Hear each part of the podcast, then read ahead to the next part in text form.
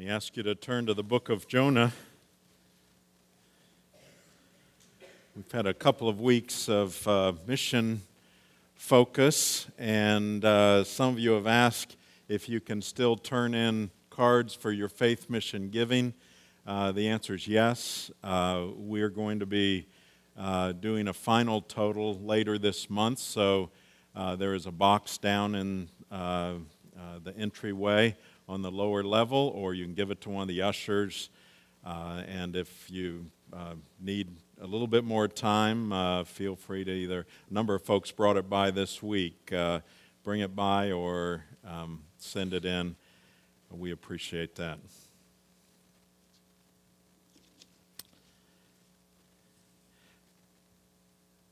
As we go back to uh, the book of Jonah,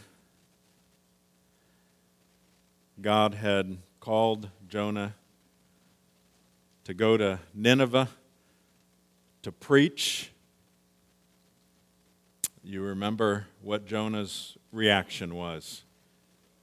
He determined he was going to go as far and as fast the other direction as he possibly could. So he headed out to Tarshish.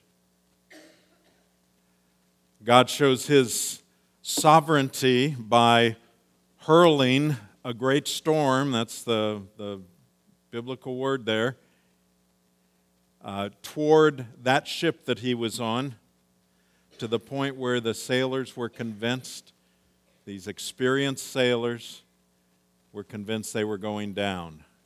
They did everything humanly possible to prevent that. Ultimately, they found Jonah. Jonah said, It's because of me. And evidently, in some way, explained he was running from God. And so they said, What do we do? He said, Well, throw me over. They still resisted, tried some other things. And uh, then they said, Well, maybe we should throw him over, which they did. And when they did, the storm was calmed there was revival on the ship and uh, repentance among those who had sought out other gods. Jonah didn't know that, at least not at that time, because he was underwater. He was going to the bottom of the ocean, but as the Word of God says, God appointed a fish. And like the storm, the fish obeyed God better than Jonah did. He swallowed Jonah. Jonah was in the belly of that fish for three days, three nights. During that time, he didn't know he would be getting out or whatever. He didn't know the outcome of it, but evidently God worked in his heart. We read and studied the, the prayer of Jonah from that belly, which was made up prim- primarily of other scripture. Scripture that surely he would have memorized and he knew. And, and you know, when, when you don't know what to say to God, use his word. And uh, he did that. And so, God used that fish he had appointed for him to be spit up onto dry land. And then he calls Jonah again and tells him to go to Nineveh. This time, Jonah goes. What his attitude was, you know, it's, it's up in the air. But what we see is when he preached, he preached probably the bare minimum but he preached the part that he was okay with, and that was you're going to be destroyed here pretty soon. And that was all he had to say, which uh, is a humbling thing for preachers. It wasn't a convincing sermon, it wasn't anything. Uh, it was just that statement. And, and what happened? There was repentance. Everyone there repented right up to the king. And so God relented. And we dealt with all the issues uh, potentially surrounding the idea of God relenting. But what we saw was that it was, it was that threat with the implied condition that if, if you repent, then I will not destroy you. And so we, we come to the end of that part where uh, he relents. And here's where we pick it up in chapter 4. But it displeased Jonah exceedingly, and he was angry. And he prayed to the Lord and said, O Lord, is not this what I said when I was yet in my country? That's why I made haste to flee to Tarshish. For I knew that you are a gracious God and merciful, slow to anger, and abounding in steadfast love and relenting from disaster. Therefore, now, O Lord, please take my life from me, for it is better for me to die than to live. And the Lord said, Do you do well to be angry? Jonah went out of the city and sat on the east of the city and made a booth for himself there. He sat uh, under it in the shade till he should see what would become of the city. This is the word of the Lord. Thanks be to God. Let's bow together.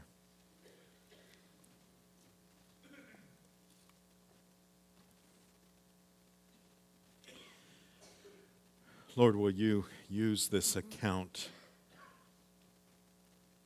We, we recognize this isn't just a story, this isn't some fable, it's not a parable. It's a historic account.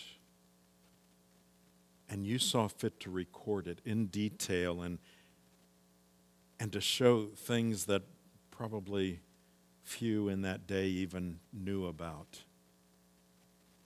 And then you saw fit to preserve it for us today. And so, Lord, will you apply it by your Holy Spirit?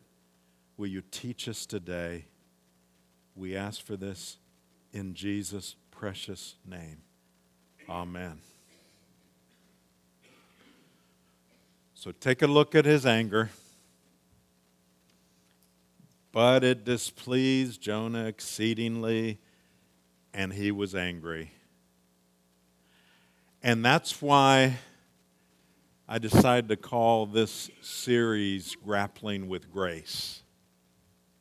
Because that's what we see again and again in this particular book.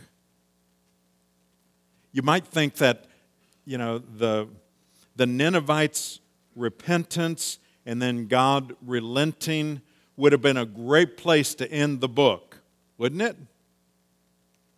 You know, there we could see uh, okay, well, God uh, showed his mercy, and we have basically a happy ending where you have the, the Ninevites living happily ever after because they repented and they, they wanted to follow God. And then you have Jonah who had some struggles, but then he came round in the end. He came round and, you know, perhaps have the ending with him there ministering among the Ninevites, those who formerly he hated. Wouldn't that have been a great ending for this book? And then we have chapter 4. And it's nothing like that. And that's the part that a lot of times people will, will skip over because it's so it's like, what what's this all about? And yet, one thing you need to take away from that is uh, that just reminds us again of the truth of the Word of God you know, if I was going to, if I was going to make up a story, that's probably what I would have had at the end. I would have had a resolve, a resolution, and then you tuck in your child and they go to sleep. But here we see this is real life. And, and this shows the integrity of, of the Word of God and, and the integrity of what He wants communicated. That this isn't just a, a kid's story, this is the way it goes sometimes. I like how R.T. Kendall addressed it. Jonah had such a marvelous revelation of God's mercy and grace to him that, humanly speaking, we might expect that he would never have a serious problem again. For after once seeing God in this extraordinary way in his own life, that should set him up for life. What we see instead is that, that growth in grace is not about a one time thing. Don't ever kid yourself that that's the case. So here we see Jonah halting again and, and even being angry. Take a look at uh, verse 2 then. And he prayed to the Lord and said, O Lord, is not this what I said when I was yet in my country? Now, Jonah is telling God, I told you so.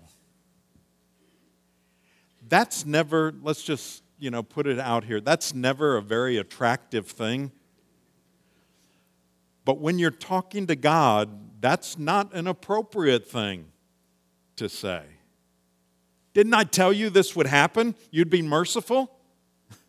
As if God didn't know. And so that's how he begins.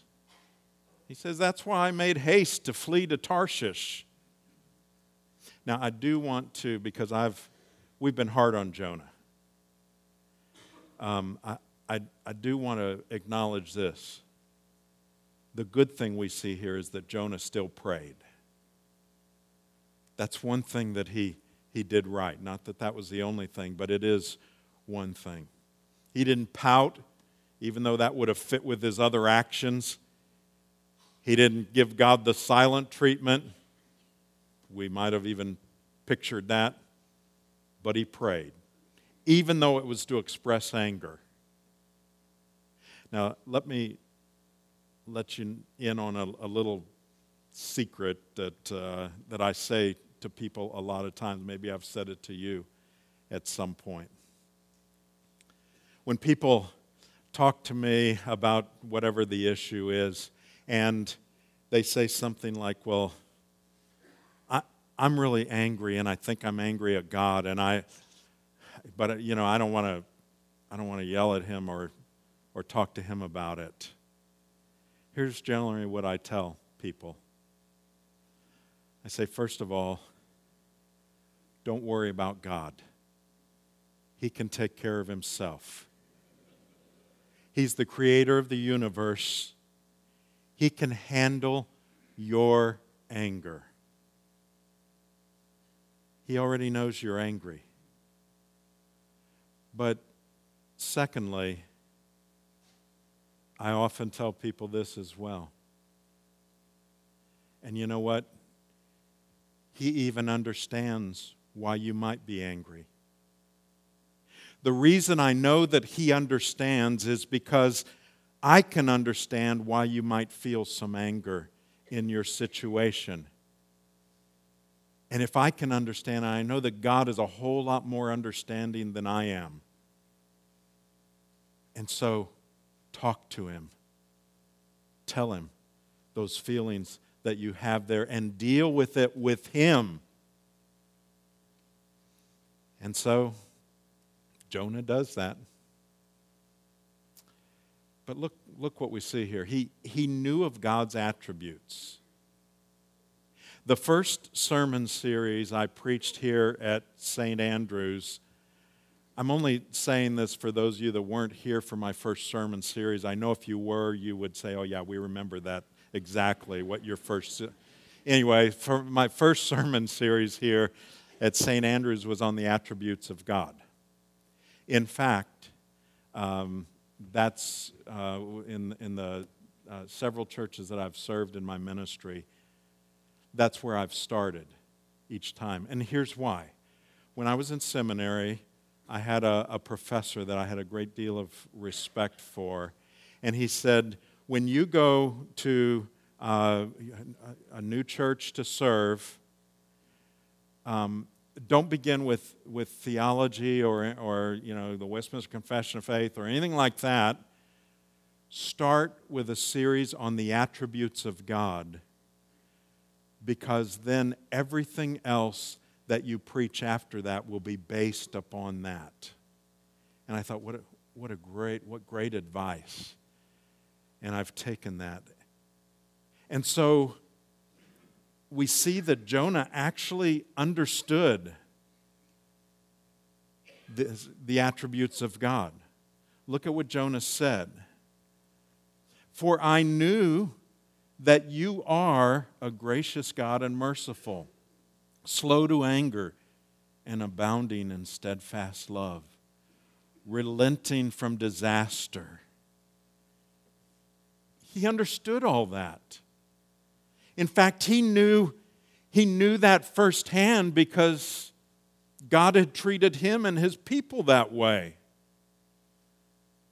But the sad thing is that knowing those attributes and still, instead of realizing, yes, Lord, I, I know I'm the beneficiary of that. And instead of that driving him to worship, when God applied those same attributes toward others, he was angry. And that's the sad thing we see here. Jonah was also selfish. He wanted God's mercy, and he didn't want the Ninevites to have it. I am convinced that while Jonah might have admitted that he was a sinner, if you had pressed him, that he would have said something like, uh, Well, yes, I'm a sinner, but I'm not a sinner like those Ninevites. You see, we can tend to, to have these different categories. You know, the implication here is basically I, am a sinner, but I kind of deserve your mercy because I'm not like them, and they don't deserve that kind of mercy. Those are bad sinners. Here's the thing uh, Jack Miller used to say cheer up, you're worse than you think. But then he would go on to say, but you're more loved than you can ever imagine. And that's the beauty of grace and the gospel. He misunderstood grace. The minute you think you deserve grace more than someone else, it means you don't understand grace. If it's deserved, it's not grace at all. It's not mercy if you think it's deserved. So every time we say God isn't being fair, we show we don't understand grace. Whether it's not being fair for forgiving someone who's been evil, or if we say he's unfair because he has elected some to salvation, that's a misunderstanding of grace. Because that is favor that no one deserves and no one can deserve. And that's what Jonah was grappling with. Look at his immaturity. Verse 3 Therefore, now, O Lord, please take my life from me, for it's better for me to die than to live. Now, that's basically the second time Jonah said that. Throw me overboard. I'd rather die than go preach to the Ninevites. And we're going to see him say it again. So he's basically saying to God, if God, if, if you don't play by my rules, I'm going to take my ball and go home. That's why I call it immaturity. That's basically what he's saying here. Implying that his ways are better than God's ways. One commentator said Jonah was saying if the Assyrians are in on the love of God, then Jonah wanted out. But look at God's patience, his nurture. Verse 4 And the Lord said, Do you do well to be angry? Now, that's not really the way we talk, but it's basically like, Jonah? You know how we might say with our children, is that a good reaction? Is that how you should be reacting to this? I am so thankful that I'm not God. I know you are too. Here's another example, though. I'm afraid if I were God, I would be saying, Jonah, you've just gotten on my last nerve here. And we don't see that. In fact, we see him continuing to work with Jonah. This prophet of God in such a such a wonderful place, relationship with God, who has benefited so greatly and seems to be making bad choices and even sinful choices at every point. And yet we see God still working with him. We're going to move to the last part of this uh, chapter next week and we will see God continues. It's a very uh, different kind of an ending as well. If you've gone ahead and read that, you know that. It's like, okay, who saw that coming? but we'll, we'll look into that next week. But here's what we see with Jonah. Look at verse 5. We see him lacking for, uh, forgiveness. Jonah went out of the city, sat to the east of the city. And by the way, we don't even see him answering at this point, do we? Whether he did or not, it's not, not recorded. But basically, we, uh, he, it says that he went out of the city, sat on the east of the city, made a booth for himself there. He sat under it in the shade until he should see what would become of the city. So here's the scene. Instead of rejoicing over repentance, by the way, like evidently, as the scripture says, all of heaven was doing, instead of joining in that rejoicing, he's upset that God is showing mercy. God gently deals with him. And so his response is I'm going to go get me a good seat up on, you know, the front row seat to see the destruction of these wretched people. And so he goes out, he builds a booth, some kind of a tent or, or uh, some kind of a temporary structure, and he sits down, still evidently hoping that God was going to relent from his relent. Right? that even though God relented and uh, uh, in his, his perfect, he had a perfect right to have that as the condition. And he's still hoping, well, maybe somebody will mess up in there and then God will swoop in and destroy Nineveh. And I'm going to be here to see that. And I suspect he would have said to God again, See, I told you. I suspect that was somewhere in his heart. He was just unwilling to forgive like God had forgiven. And not only that, he was unhappy that God had forgiven.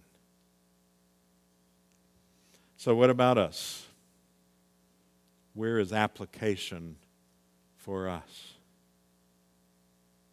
Well, we need to know this that being unforgiving is going to hurt our relationship with God.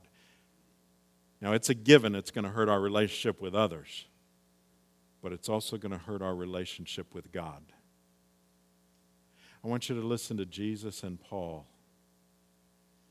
Jesus says this in Matthew 5 23. So if you are offering your gift at the altar, and there remember that your brother has something against you, leave your gift there before the altar and go. First be reconciled to your brother, and then come and offer your gift.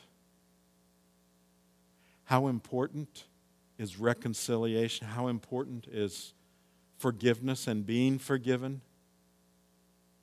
Well, I don't, I don't know of anything that's more important than worship. But here, what he's saying is if you're going to worship and you remember that, that there's something between you and, and a brother or a sister, drop your offering, go fix it, and then come back and worship. And you know what? That applies specifically to this table as well. Why is that? Why is that so important? Well, you've been forgiven. And, and the response, the proper response to being a forgiven person is to for, forgive others.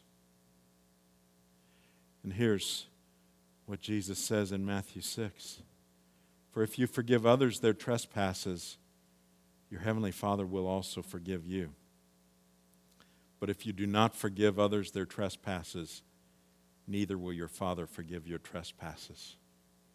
Now, we dealt with that a great deal when we were uh, looking at the Lord's Prayer. There's no way to manipulate God. Okay, I'll forgive, and then He has to forgive me, and that's how it seems to work. Not at all. But here, here's the problem if you, if you harbor unforgiveness in your life, then the question is what's your relationship with, with God Himself, who through Christ paid for your forgiveness? What are you doing to, uh, in, in terms of what are you indicating by being unwilling to forgive others? And that's a dangerous place to be.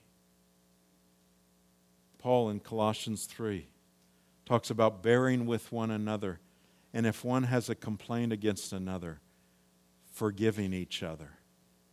As the Lord has forgiven you, so you also must forgive.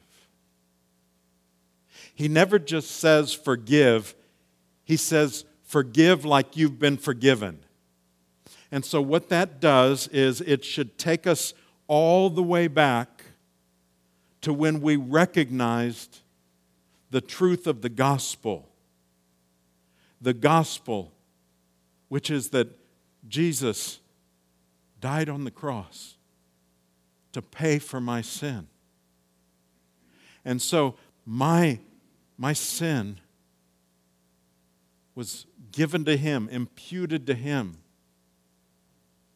And then his his righteous, his perfect life is imputed to us.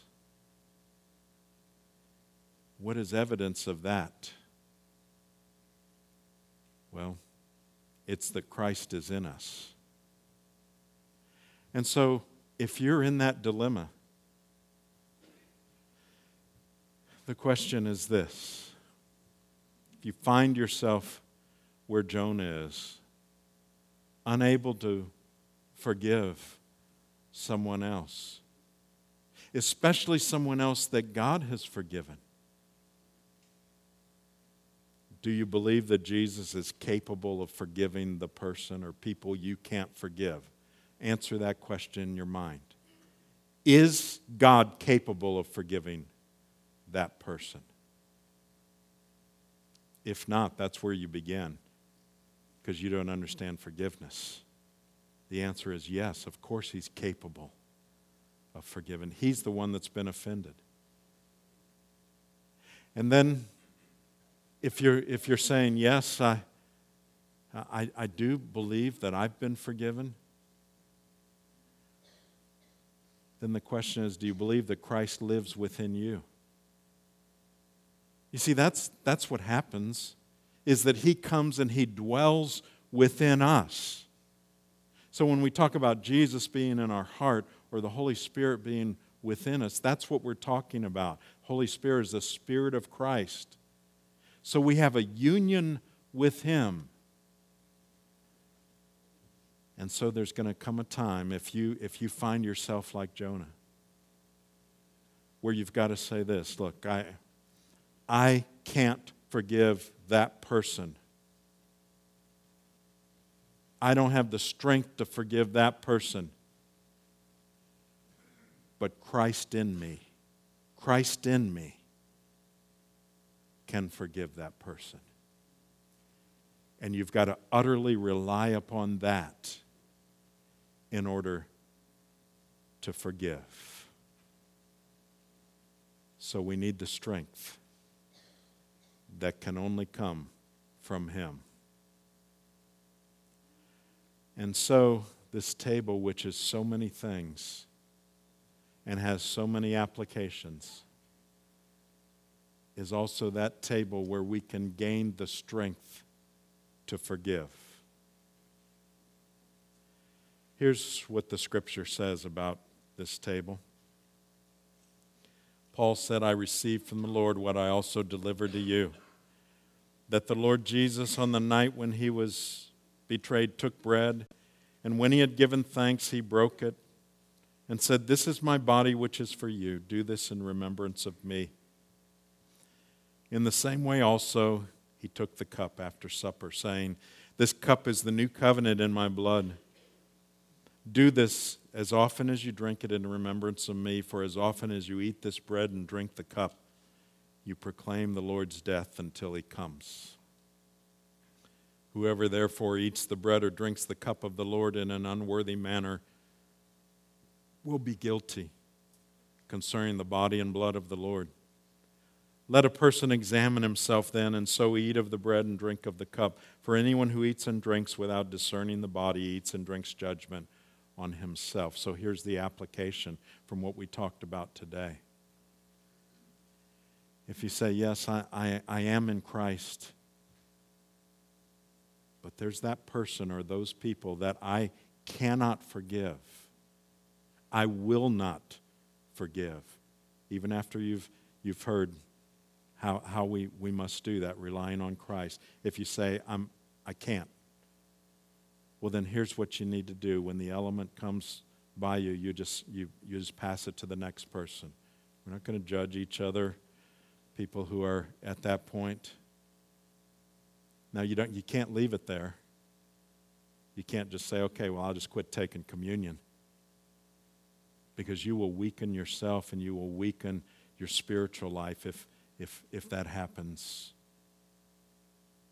And so, uh, but rather than just to pretend, even though there's unforgiveness in there, Paul's, Paul's warning against that. He's saying, no, you know, you would be eating and drinking judgment on yourself. Don't do that. But here's the better way. If you've had unforgiveness in your heart, deal with it. Deal with it by asking, asking Christ to forgive you for being unforgiving. And then ask Him to nourish you and give you strength so that then you can, you can really forgive. Christ in you can forgive that person or those people. And then partake with joy, knowing that He loves to answer that prayer for His children. That's why He went to the cross for us.